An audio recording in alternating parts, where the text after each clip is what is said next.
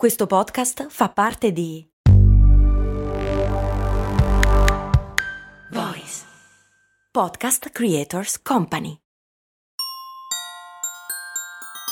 Natale è la festa dei bimbi, dei doni e delle abbuffate in famiglia. Ma cosa si nasconde dietro questa festa? Il Natale ha origini oscure e antichissime. Questa è Discoscienza e io sono Andrea Bellati. Cerco le notizie più curiose e interessanti sulle principali riviste scientifiche del mondo e poi le faccio girare qui, sul piatto, ogni settimana.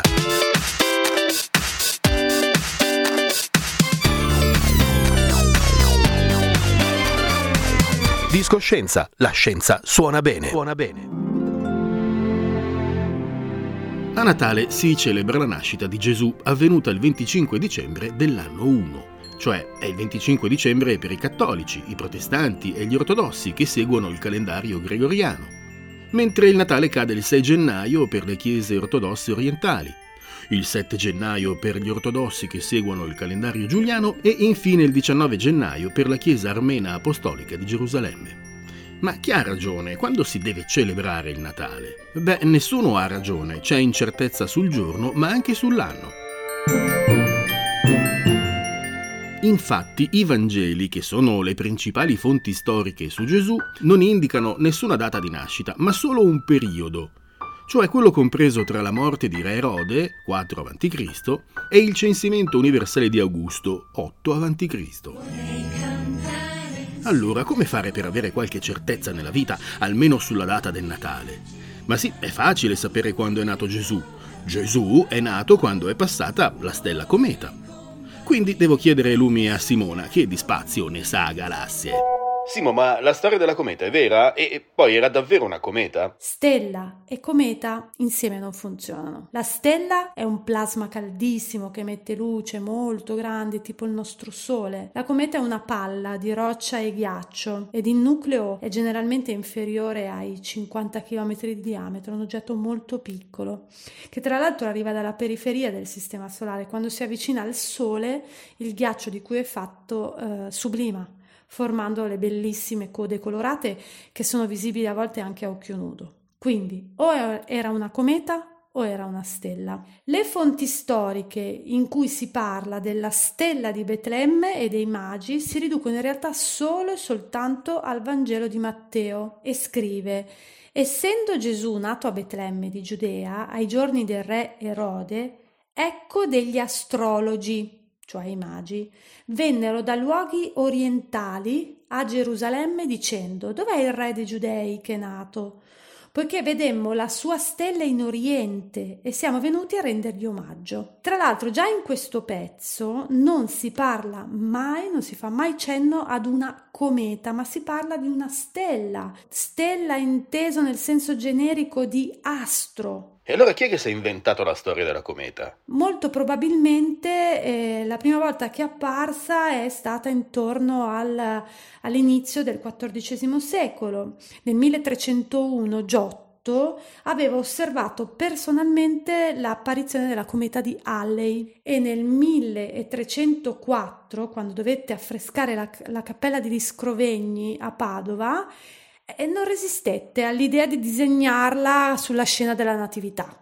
Da allora in poi la stella cometa, rappresentata proprio con una stella con questa coda, tornerà nell'iconografia della Natività. Ma sarà, lui è il primo, in realtà da altre parti non se, ne, non se ne parla, non viene neanche raffigurata. Alcuni addirittura arrivarono a ipotizzare che la stella che guidò i magi potesse essere proprio la cometa di Halley, che si ripresenta però nelle vicinanze della Terra ogni 76 anni circa.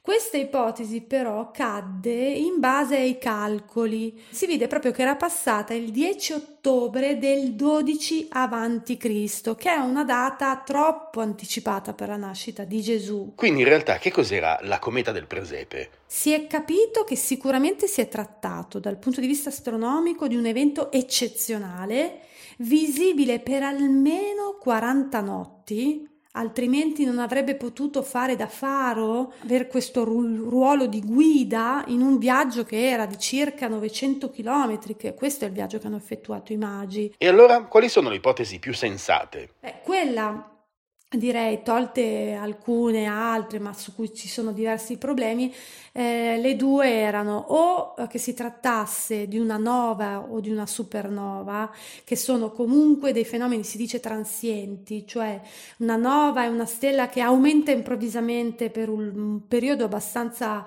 eh, non brevissimo, però insomma mh, mm, diventa molto luminosa per un po' di tempo e poi la sua luminosità decresce, oppure addirittura una supernova eh, che è la fase finale della vita di una stella di grande massa. A sfavore di questa ipotesi giocano però alcuni fattori. Innanzitutto eh, questo fenomeno è estremamente raro. Un altro fattore poi che tende ad escludere l'ipotesi per esempio della nova è che il periodo di massima luminosità va da pochi giorni a circa tre settimane.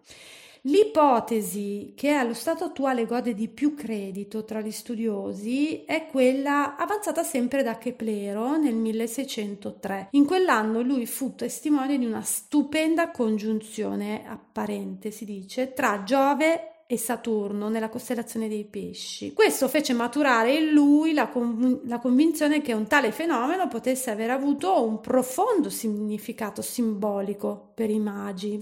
Allora, partendo da questa considerazione, Keplero calcolò a ritroso la posizione dei due pianeti e si accorse che nell'anno 7 a.C. Giove e Saturno erano entrati in congiunzione apparente fino a un grado di separazione angolare, che vuol dire che la distanza tra di loro era circa due volte la grandezza della luna piena. Questo fenomeno era avvenuto per ben tre volte di seguito in un anno e sempre nella stessa costellazione ed era avvenuto rispettivamente il 29 maggio, il 29 settembre e il 4 dicembre. Quindi questo potrebbe essere una una buona, diciamo, eh, fenomeno, la congiunzione è tale per cui eh, in cielo si, sono talmente vicini che possono essere anche scambiati come un oggetto unico molto luminoso, per cui eh, tra tutte le varie eh, ipotesi direi che si protende ormai per l'idea che non si trattasse di una cometa,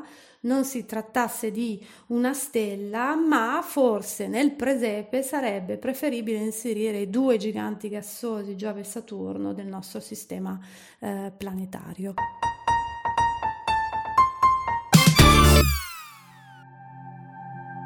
Per gli antichi lo scorrere del tempo coincideva con l'avvicendarsi delle stagioni, con i ritmi della natura, natura che si spegneva con l'inverno e rifioriva in primavera. Anche oggi infatti usiamo la parola tempo per indicare sia i giorni e le ore, sia le condizioni atmosferiche che dipendono dal ciclo delle stagioni.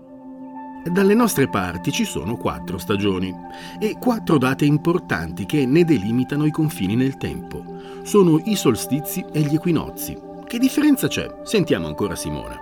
Solstizi e equinozi sono tra gli eventi astronomici più popolari, che di cui tutti eh, conosciamo, sappiamo, forse non sappiamo spiegare il fenomeno alla base, però conosciamo tutti.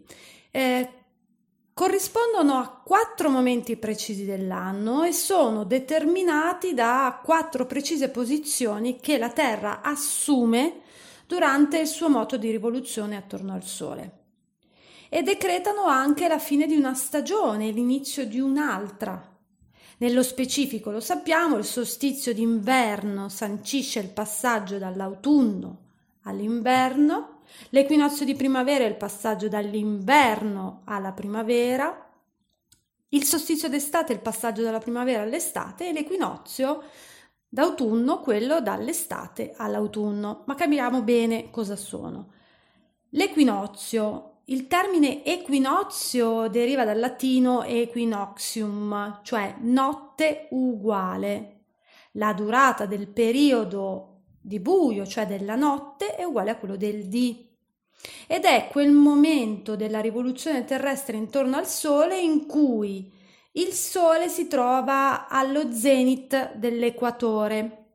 In quel momento il periodo diurno, cioè la luce, e quello notturno sono uguali perché i raggi solari giungono perpendicolarmente all'asse di rotazione della Terra. Il solstizio deriva sempre dal latino solstitium, che è composto da sol, che vuol dire sole, e sistere, cioè fermarsi, è il momento in cui il Sole raggiunge nel suo moto apparente lungo l'eclittica il punto di eh, declinazione, altezza sull'orizzonte massima oppure minima. Il motivo dietro a questo nome sta nel fatto che il Sole due volte l'anno raggiunge appunto i punti di massima e minima declinazione nella volta celeste e in qualche modo si ferma, apparentemente ovviamente.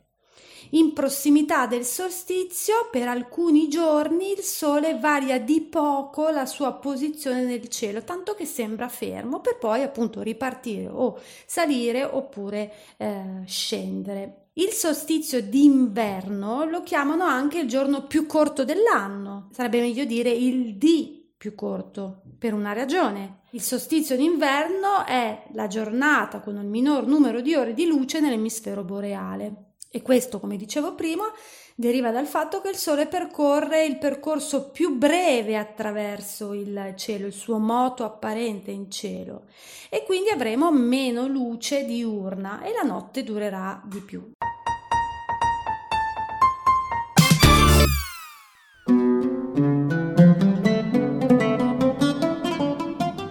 Nell'antichità i rituali più importanti dell'anno si svolgevano da novembre a marzo, cioè nel periodo compreso tra l'equinozio d'autunno, il solstizio d'inverno e l'equinozio di primavera.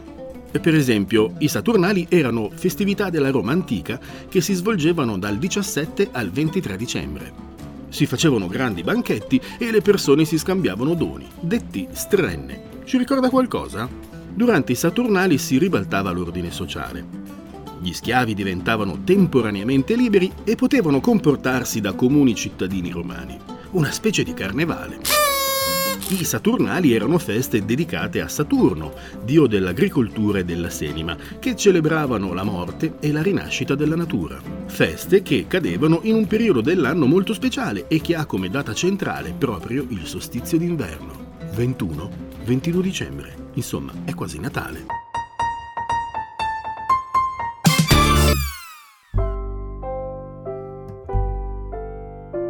Ma perché allora celebriamo il Natale il 25 dicembre? Un indizio ce lo dà il fatto che il 25 dicembre è molto vicino al solstizio d'inverno, il giorno più corto dell'anno, che segna però la fine del periodo più buio, perché dopo il solstizio le giornate tornano ad allungarsi. È una data importante perché coincide con la rinascita della natura celebrata nei Saturnali degli antichi romani. E guarda un po', il Natale celebra proprio una nascita, quella di Gesù. Un caso? Decisamente no. È molto probabile che il nostro Natale abbia assorbito una festa antica che si perde nella notte dei tempi. Ma che tipo di festa? Questa volta, per rispondere alla domanda, occorre fare un viaggio nella mente umana. Da qualche secolo nella cultura occidentale vita e morte sono aspetti distinti dell'esistenza o della non esistenza. Boh, insomma, vita e morte sono cose separate, anzi opposte. Nella cultura moderna, almeno nella nostra, quando si muore o si smette di esistere definitivamente o si va in un al di là che non sta né di là né di qua, cioè è in un non luogo, un posto indefinito, un oltretomba, cioè qualcosa che sta al di là della tomba. Ma dove? Beh. Ma non è sempre stato così. Nelle culture antiche il confine tra la vita e la morte era molto sottile, un po' perché si moriva molto facilmente. In Egitto, in Grecia e a Roma la vita aveva una durata media di 25 anni, anche perché la mortalità infantile era altissima. Un aspetto importante questo, ci torneremo fra poco. Persone e cose, stelle, animali, montagne, terra, acqua e piante facevano parte di un tutt'uno in continua trasformazione. Non c'era frontiera tra il mondo animato e quello inanimato, quindi il confine tra la vita e la morte era molto molto sfumato. In questa concezione il defunto non moriva definitivamente, ma diventava un'altra forma di esistenza, più semplice, ma sempre presente e in attesa del ritorno. Uno specchio riflette l'immagine di una persona solo se la persona è davanti allo specchio. E così, nelle culture antiche, il mondo dei morti era una specie di specchio riflesso del mondo dei vivi. Uno non poteva esistere senza l'altro. C'era un legame diretto tra il mondo di sopra e quello di sotto. Un legame che, se interrotto, avrebbe trasformato i morti in demoni cattivi e vendicativi. E quindi come mantenere vivo questo legame, cioè vivo, insomma, detto così fa un po' ridere, ma per non far arrabbiare i morti occorreva fare riti per dare loro degna e onorevole sepoltura, offrire loro doni come cibo e vestiti, a volte denaro, e ricordarne la memoria per sempre. Quegli antichi riti sono stati assorbiti e riadattati dalla nostra cultura e oggi si chiamano Natale, Epifania, Halloween, Santa Lucia, Festa dei Morti. Guarda caso, ma non è un caso, tutte feste celebrate intorno al solstizio invernale, quando appunto alla morte segue la rinascita, segue la vita. Doni alla festa dei morti? Sì, anche. In Sicilia, ancora oggi, il 2 novembre si regalano ai bimbi dolci a forma di omini. Sono i pupi di zucchero. Ne ha scritto anche Andrea Camilleri nel racconto Il giorno che i morti persero la strada di casa. Quando ero bambino io ricevevamo i regali il 2 novembre mattina, cioè a dire il giorno dei morti. Ed era il giorno dei morti una festa meravigliosa. E cosa si fa durante le feste? Beh, si mangia appunto, ci si abbuffa e si fanno doni a parenti, amici, soprattutto ai bambini. Ma perché soprattutto ai bambini? Per gli antichi i bambini rappresentavano i semi dell'umanità, in continuità con le generazioni precedenti, con i morti. Lo dimostra anche il fatto che tradizionalmente ai bambini viene dato il nome degli antenati. I morti, come i semi, sono sotterrati in attesa della rinascita. I bambini sono i semi dell'umanità. Beh, facile associare bambini e morti. Inoltre, drammaticamente, a causa dell'alta mortalità infantile, per tutta l'infanzia i bambini erano sul confine tra la vita e la morte. Dare quindi ai bimbi le offerte destinate ai morti è come darle ai morti stessi. Dolcetto scherzetto! Una cosa che nella festa di Halloween è chiarissima. I bambini travestiti da morti chiedono doni casa per casa. Nel periodo delle strenne, quindi, i bambini assumevano il ruolo di mediatori tra il mondo dei vivi e quello dei morti.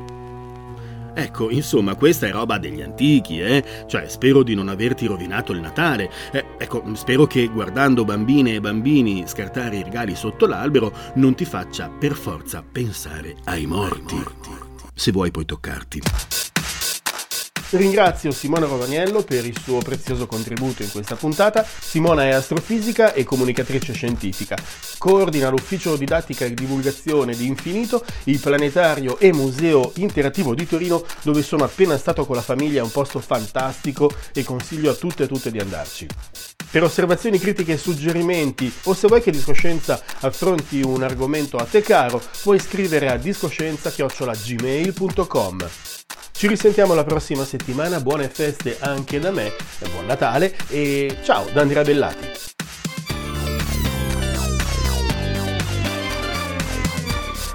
Il Natale, quando arriva, arriva.